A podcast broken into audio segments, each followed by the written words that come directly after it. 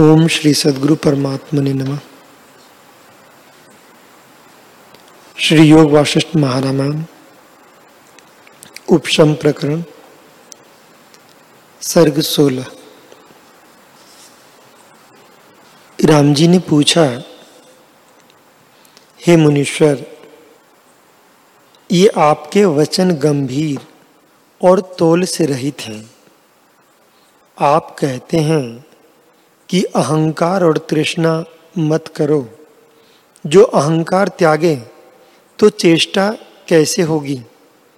तब तो देह का भी त्याग हो जाएगा जैसे वृक्ष स्तंभ के आश्रय होते हैं, स्तंभ के नाश हुए वृक्ष नहीं रहते, तैसे ही देह अहंकार धारण कर रहा है। उससे रहित देह गिर जावेगी। इससे मैं अहंकार को त्याग करके कैसे जीता रहूँगा? यह अर्थ मुझको निश्चय करके कहिए, क्योंकि आप कहने वालों में श्रेष्ठ हैं। श्री वशिष्ठ जी बोले, हे राम जी सर्व ज्ञानों ने वासना का सर्व ज्ञानवानों ने वासना का त्याग किया है, सो दो प्रकार का है। एक का नाम ध्येय त्याग है और दूसरे का नाम ने त्याग है। मैं यह पदार्थ रूप हूँ, मैं इनसे जीता हूँ। इन बिना मैं नहीं जीता और मेरे सिवा यह भी कुछ नहीं। यह जो हृदय में निश्चय है, उसको त्याग कर मैंने विचार किया है कि ना मैं पदार्थ हूँ और ना मेरे पदार्थ हैं। ऐसी भावना करने वाला जो पुरुष है, उसका अंतकरण आत्म प्रकाश से शीतल हो जाता है और वे जो कुछ क्रिया करते हैं, वह लीला मात्र है। जिस पुरुष ने निश्चय करके वासना का त्याग किया है, वह सर्व क्रियाओं में सर्व आत्मा जानता है। उसको कुछ बंधन का कारण नहीं होता। उसके हृदय में सर्व वासना का त्याग है और बाहर इंद्रियों से चेष्टा करता है। जो पुरुष जीवन मुक्त कहता है, उसने जो वासना का त्याग किया है, उस वासना के त्याग का नाम ध्येय त्याग है। और जिस पुरुष ने मन संयुक्त देह वासना का त्याग किया है और उस वासना का भी त्याग किया है जो ने त्याग है। ने वासना के त्याग से विदेह मुक्त कहता है, जिस पुरुष ने देहाभिमान का त्याग किया है, संसार की वासना लीला से त्याग की है और स्वरूप में स्थित होकर क्रिया भी करता है, वह जीवन मुक्त कहता है, जिसकी सब वासनाएँ नाश हुई हैं। और भीतर बाहर की चेष्टा से रहित हुआ है। अर्थात हृदय का संकल्प और बाहर की क्रिया त्यागी है, उसका नाम त्याग है। वह विधेय मुक्त जानो। जिसने ध्येय वासना का त्याग किया और लीला करके करता हुआ स्थित है, वह जीवन मुक्त महात्मा पुरुष जनकवत है, जिसने ने वासना त्यागी है और उपशम रूप हो गया है। वह विदेह मुक्त होकर परम तत्व में स्थित है। परात्पर जिसको कहते हैं, वही होता है। हे राघव, इन दोनों वासनाओं को त्याग कर ब्रह्म में स्थित हो जाता है। वे विगत संताप उत्तम पुरुष दोनों मुक्त स्वरूप हैं और निर्मल पद में स्थित होते हैं। एक की देह स्फुरन होती हैं और दूसरे की अस्फुर होती है। यह विदेह मुक्त रूप देह में स्थित होता है और क्रिया करता संताप से रहित जीवन मुक्त ज्ञान को धरता है और फिर दूसरी देह त्याग के विदेह पद में स्थित होता है। उसके साथ वासना और देह दोनों नहीं भासते। इससे विदेह मुक्त कहता है। जीवन मुक्त के हृदय में वासना का त्याग है और बाहर क्रिया करता है। जैसे समय से सुख दुख प्राप्त होता है, तैसे ही वह निरंतर राग द्वेष से रहित प्रवर्तता है और सुख में हर्ष नहीं, दुख में शोक नहीं करता। वह जीवन मुक्त कहता है। जिस पुरुष ने संसार के इष्ट अनिष्ट पदार्थों की इच्छा त्यागी है, सो सब कार्य में सुषुप्ति की नाई अचल वृत्ति है। वह जीवन मुक्त कहता है, हे हियोपादय मैं और मेरा इत्यादि सब कल्पना जिसके हृदय से क्षीण हो गई है, वह जीवन मुक्त कहता है। जिसकी वृत्ति संपूर्ण पदार्थों से सुषुप्ति की नाई हो गई है, जिसका चित्त सदा जागृत है और जो कलना क्रिया संयुक्त भी दृष्टि आता है, परंतु हृदय से आकाशवत निर्मल है। वह जीवन मुक्त पूजने योग्य है। इतना कहकर वाल्मीकि जी बोले कि इस प्रकार जब वशिष्ठ जी ने कहा तब सूर्य भगवान अस्त हुए। सभा के सब लोग स्नान के निमित्त परस्पर नमस्कार करके उठे और रात्रि व्यतीत करके सूर्य उदय होते ही परस्पर नमस्कार करके यथा योग्य अपने अपने आसन पर आ बैठे।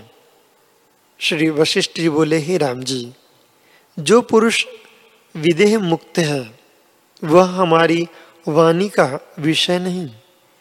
इससे तुम जीवन मुक्त का ही लक्षण सुनो। जो कुछ प्रकृत कर्म है, उसको जो करता है, परंतु तृष्णा और अहंकार से रहित है और निरअहकार होकर विचरता है, वह जीवन मुक्त है। दृश्य पदार्थों में जिसकी दृढ़ भावना है, वह तृष्णा से सदा दुखी रहता है और संसार के दृढ़ बंधन से बंद कहता है और जिसने निश्चय करके हृदय से संकल्प का त्याग किया है और बाहर से सब व्यवहार करता है, वह पुरुष जीवन मुक्त कहता है, जो बाहर जगत में बड़े आरंभ करता है और इच्छा संयुक्त दृष्टि आता है, पर हृदय में सब अर्थों की वासना और तृष्णा से रहित वह मुक्त कहता है।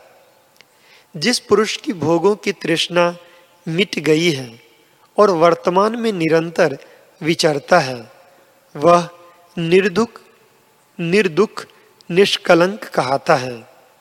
हे महाबुद्धिमान, जिसके हृदय में इदम अहंकार निश्चय है और जो उसको धार कर संसार की भावना करता है, उसको तृष्णा रूप जंजीर से बंधा और कलना से कलंकित जानो। इससे तुम, मैं और मेरा सत्य और असत्य बुद्धि संसार के पदार्थों का त्याग करो और जो परम उदार पद है, सर्वदा काल उसमें स्थित हो जाओ। बंध मुक्त सत्य असत्य की कल्पना को त्याग के समुद्रवत अक्षोभ चित्त स्थित हो। न तुम पदार्थ जान हो, न यह तुम्हारे हैं। असत्य रूप जान के इनका विकल्प त्यागो। यह जगत भ्रांति मात्र है, और इसकी तृष्णा भी भ्रांति मात्र है। इनसे रहित आकाश की नाई सन्मात्र तुम सत्य स्वरूप हो, और तृष्णा मिथ्या रूप है। तुम्हारा और इसका क्या संग है? हे राम जी, जीव को चार प्रकार का निश्चय होता है और वह बड़े आकार को प्राप्त होता है। चरणों से लेकर मस्तक पर्यंत शरीर में आत्मबुद्धि होना और माता पिता से उत्पन्न हुआ जानना, यह निश्चय रूप बंधन रूप है और असम्यक दर्शन से होता है। यह प्रथम निश्चय है। द्वितीय निश्चय यह है कि मैं सब पाप, मैं सब भावों और पदार्थों से अतीत हूँ। बाल के अग्र से भी सूक्ष्म हूँ और साक्षीभूत सूक्ष्म से अति सूक्ष्म हूँ। यह निश्चय शांत रूप मोक्ष को उपजता है। जो कुछ जगत जाल है, वह सब पदार्थों में मैं ही हूँ। और आत्मा रूप मैं अविनाशी हूँ। यह तीसरा निश्चय है। यह भी मोक्षदायक है। चौथा निश्चय यह है कि मैं असत्य हूँ और जगत भी असत्य है। इनसे रहित आकाश की नाई सन्मात्र है। यह भी मोक्ष का कारण है। हे राम जी, ये चार प्रकार के निश्चय जो मैंने तुमसे कहे हैं, उनमें से प्रथम निश्चय बंधन का कारण है और बाकी तीनों मोक्ष के कारण हैं और वे शुद्ध भावना से उपजते हैं। जो प्रथम निश्चयवान है, वह तृष्णा रूप सुगंध से संसार में भ्रमता है और बाकी तीनों भावना शुद्ध, जीवन मुक्त, विलासी पुरुष की हैं, जिसको यह निश्चय है कि सर्व जगत में आत्म स्वरूप हूँ, उसको तृष्णा और राग द्वेष फिर नहीं दुख देते। अध ऊर्ध मध्य में आत्मा ही व्यापा है और सब मैं ही हूँ, मुझसे कुछ भिन्न नहीं। जिसके हृदय में यह निश्चय है, वह संसार के पदार्थों में बंधायमान नहीं होता।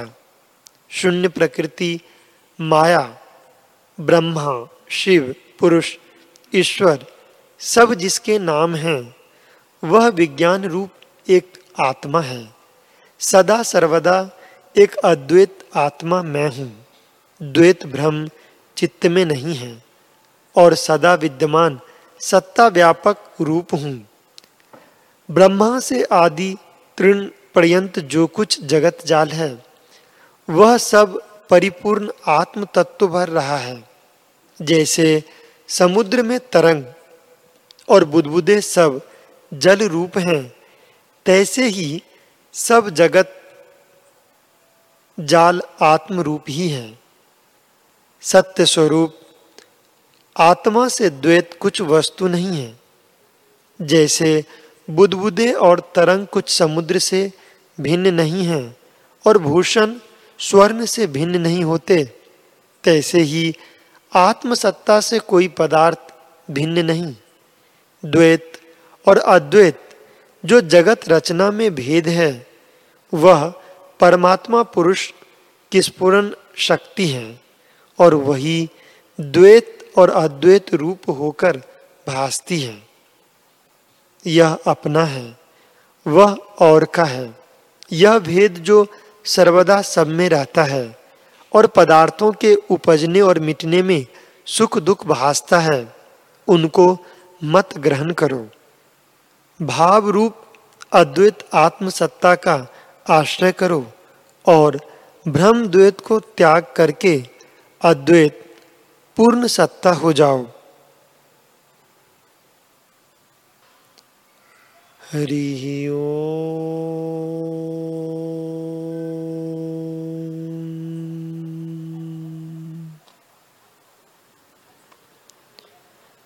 हरिः ओ।